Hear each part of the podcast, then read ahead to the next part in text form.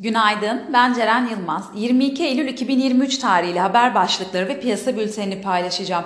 Cumhurbaşkanı Erdoğan, enflasyonla mücadelede ilk olumlu sonuçların 2024'ün ilk çeyreği itibariyle görülmeye başlanacağını, batılı ülkelerin liderlerinin Putin'e karşı tutumuna katılmadığını, İsrail ile sondaj çalışmalarına başlanacağını açıkladı. FED toplantısının ardından para politikasına ilişkin beklentiler ve yumuşak iniş sayesinde çok hızlı bir gevşeme beklenmemesi, ABD bütçe açığı ve enflasyon endişeleri ABD tahvil getirilerini 10 yıldan uzun bir sürenin zirvesine taşıdı.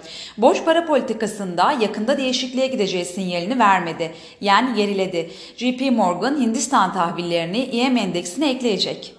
Merkez Bankası'nın piyasa beklentisiyle paralel faiz kararı normalleşme önünde önemli bir adım olarak algılanırken Borsa İstanbul değer kazandı. Borsa İstanbul'da dün gerçekleşen alımlara karşı kısa vadede önemli bir beklenti kalmaması ve yurt içi yurt dışı yatırımcı talebinin momentum kaybetmesinin etkisiyle kar satışlarının devam edebileceğini düşünüyoruz.